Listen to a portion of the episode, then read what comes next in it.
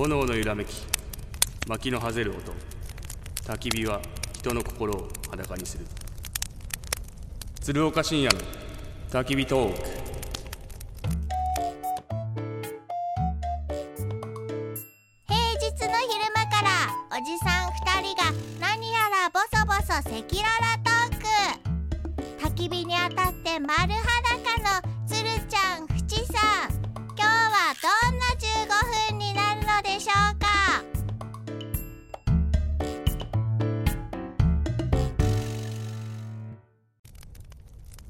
皆さんこんにちは鶴岡深夜です。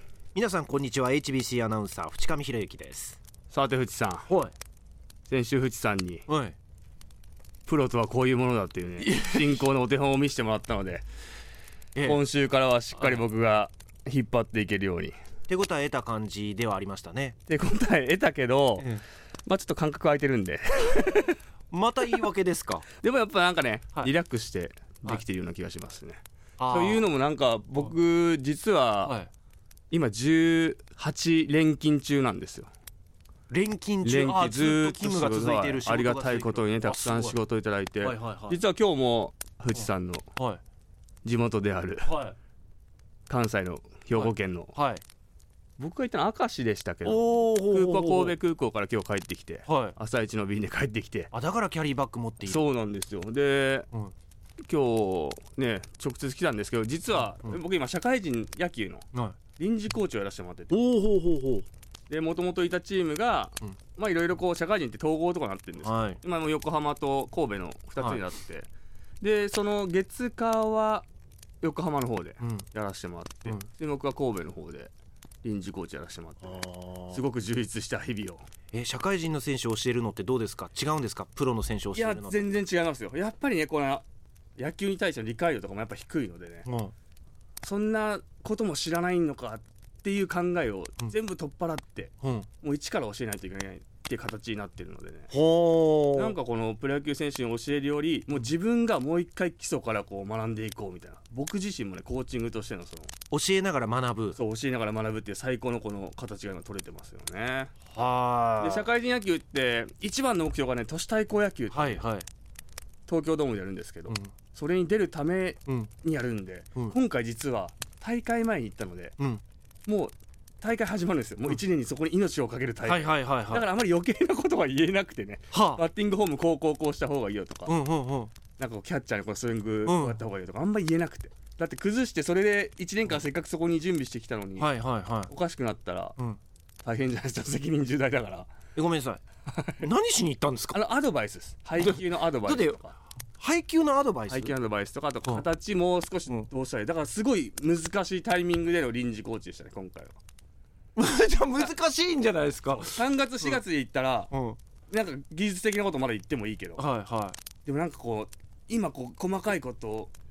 い今行かなかった方が良かったんじゃないですか？で 僕もそう思ったんですよ 思ったんですけどやっぱり来てくださいって言われたんで、はい。まあ、喜んで行ってきましたけどね。あ喜んで行ってでも大して教え教えなくて。教えなくて。で最後にはい。もう本当にうん。最後気合で頑張れとか特にねこのなんて社会人野球って、はプロ野球にはないねはい。一発勝負の。はいはい。最後本当に高校野球的な。高校野球的なものがあるんでね、はいはなんか久しぶりに見に行って、ええ。試合も見て、うん。最後のオープン戦とかだったんですけど、うんもうその緊張感がすごい伝わってきてね。いえそれで最後に元プロ野球選手がなんか一言気合で頑張れ。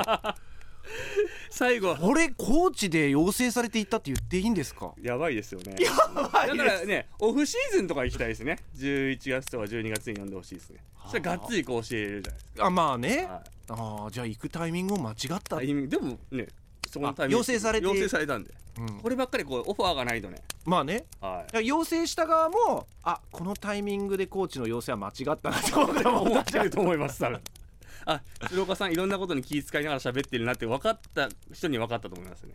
は選手たちはあなんでもっと教えてくれないんだろうと思ったかもしれないですけど。確かにね。ねそれで崩してね。ね本戦でダメだったら。ダメだったら鶴岡さんの教え守ってやったら打てませんでしたよ。そうそうなるほど。いやまさにこれこそ教えながら学び養成されていって初めて学んだってことですね。よこの時期には行くなと。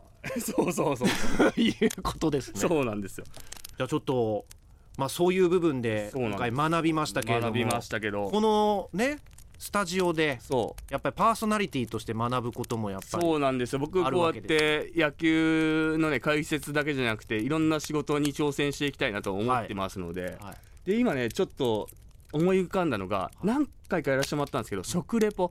おお食べ物リポートね。食レポそうそう食レポをうまくなりたいなと、はいはいはい。これ絶対でもリ食べ物のリポーターというかね、はいテレビに出たらいろんなところで試食とかしないといけないんで必要ですよそうなんですよ。ねで過去もうん何回かもちろんやらせてもらったことはあるんですけど、うん HBC さんのテレビの方でもやら前回やらせてもらったんですけど、うんうん。全く手応えなくてこれ本当にこのお店のこの味を表現できてるのかなななるほどなるほど。疑問に思いました、うんはいはい。でそれでいろいろこうね、うん。ディレクターさんの方にしょうあの相談したら、うん。じゃあぜひうちの番組へということなのでと思ったらここにこあのーものはね、はい。言ってそこからリポート始めましょう。これシュークリームですよ。うシュークリームシュークリームが一つありますけども、はい。じゃあこれをつるちゃんが食べ物リポートしますのではい。ラジオでだから言葉で伝わるようにっていうこわかりまとですねした。はい。はい。じゃあよろしくお願いいたします。はい。ここの目の前にねすごい大きなシュークリーム。皿もなんかねこのシュークリームの色に合わせてちょっとシュークリームを美味しく際立たせるような深いね色のうん。濃い皿がありますよ。皿は商品じゃないけどな。はい、はい。シュークリーム。それでは早速食べさせてもらいますね。はいもう持った感じなんかずっしりしてるんですよね。あそうですか。これなんか中にいろいろ詰まってそうで。いろいろ詰まって濃い感じのシュークリームかなっていうね予想ができるんで。食べる前に予想してたはい。はい。そのまま食べますね。はい。うん。これはダブルシュークリームですねダブルシュークリーム？うん。なんですか？中にカスタードクリームとうん。ホイップクリームが入ってる。うん。あすごいなんか濃厚な甘さのする。あこれ美味しいわ。うん。このホイップクリームとはい。カスタードクリームのこのバランスがね絶妙なんでええ。すごいなんか上品な甘さのええ。シュークリームですね。はんうん。あんまり甘すぎずね。うんくどくないのでうん。この大きなシュークリームですけどこれ余裕で一つペロッと食べれそうですね。甘すぎるシュークリームって大きかったらはい。途中で飽きちゃって食べれないじゃないですか。うん。でもこれは絶妙なこのホイップクリームとカスタードクリームのバランスでは甘すぎずこの大きなシュークリームですけど全部食べれますね。素晴らしい味になってますいはい。はい。なんで笑うんですか？え？僕的には80点ぐらいです80点ぐよらい。い。やもうだからシュークリーム1個食べるのに長いのコメントがすごい、まあ時間決まってなかったんで。うん時時間は決め間決めれ決めてもらったら、うん。もっと端的に喋りましたけど。あ時間決まってないのでうんしっかりとこのシュークリームの良さをリポートしようかなと思ってなんでその笑われるのかちょっとなんかうんおかしいなと思ったんでちょっとコーヒーもいただきます、コーヒーは別にリポートはいらないですけどうん、このコーヒーの苦さと絶妙なこの組み合わせですね。いやあのーなんかそれっぽいですよね、でも正直だからはい。味はどうなんですか、味は甘すぎなかったです。うん。甘すぎずあの大きなシュークリームだから、うん。わざとこの甘くないようにしてんのかなと、うん。全部食べてもらうためにね。うんうん、甘すぎたら途中で飽きちゃうじゃないですか。そしていきなりダブルシュークリームですねって言う言ったんですけどななんですかダブルシュークリーム？ダブルシュあのクリームだけじゃない。ホイップクリーム。もしかしてさっき商品名見たんじ見ゃないてないです。かです見てない。何を袋にる入っていた商品名に見てなないんかそれっぽいのが書いてあったのそんなこと僕はしないです。そんなことしない。おでもあのいいと思いますよ。はい。なんかそこまでなんか僕の食レポにケチつけるんだとちょっと藤さんける。藤さんちょっとプロの食レポを見せてほしいなと思うんですけど。わかりました。はじゃあいきますよ。い、はい、はい。目の前にシュークリームがあります。かなり大きいシュークリーム持ってみたんですけどずっししり。重いですねこれ。これ私握り拳と大きさ同じぐらいですよ。かなり大きいでしょ。これ一口でなかなか食べられるサイズじゃないですね。じゃあちょっといただきます。どんな感じなんでしょうか。うん！クリームたっぷり。すんごい美味しい。ふわふわしてますね。白いのがこれホイップクリーム。うん。あでも本当に甘すぎなくてキレがいいから口の中ですっと溶けていきますしあとなんだろうこれ。あなるほど。黄色いこのクリームだからこれカスタードクリーム。うん。うん。カスタードクリームはこのコクっていうんですかね。卵の深みとかすごく感じますよね。でこの2つ2種類が重なり合った部分はまたこれまた深みが出てすごい。2層3層二重三重いろんな味が楽しめますね。クリームが本当に中もういっぱい入ってるし外側のシューもねまあちょっと時間を置いてるからかしっとりはしてますけども口の中入れたらねうんさっぱりした感じになる。あー美味しいわ。これや確かにああの苦いコーヒーか渋いお茶？合いますね。うん。最高。以上です。さすがだな。さすが。プロの技を見ましたよ。先輩。伊達に20年間この世界で生きてないわ。さすがですね。あありがとうございます。まあポイントとしては、はい。一応ラジオなのではい。外観を伝えたんですよ、うん。テレビだと映像があるので見ればわかるじゃないですか。見てであと重さとかはやっぱり映像だとわからないので、はい。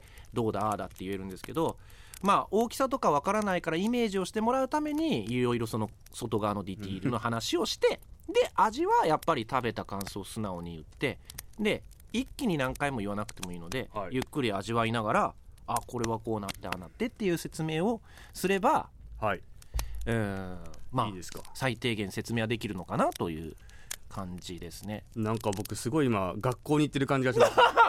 なんか僕が生徒で藤さんが先生みたいな。あ先生ですか。あこうやってこうみんな成長していくんだな。成長していくんだ。食レポもしっかりできていくんだなと。ええ生徒の割にはなんでそんな上から目線の偉そうなのか結構わかんないんですけど、まあでもこういう感じのねはちょっとまったりとした感じで食レポとかもいろいろ入れていきながらもういろいろやらせてもらえやりたいことをね。い、またちょっと改めてはい。食リポしましょそうですね。ぜう、ひ。別のもので。はい。やらせてもらいたいと思います。これ今回スイーツでしたけども違うものでちょっとやってみたら面白いんじゃないですか、はい。もう何でもやってオールマイティにね 活動したいと思いますんで本当食レポを一つ技術としてはい。先輩に習いながらはい。やっていきたいと思います、はい。まあこういう感じでね今日も進めていきましたけども まあまた僕にいろいろ聞きたいことやこんなことしてほしいみたいなねことがありましたらぜひメールをいただきたいと思います、はい。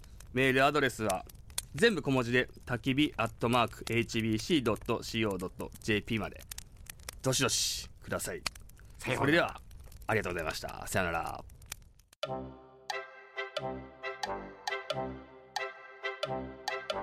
炎の揺らめき薪の花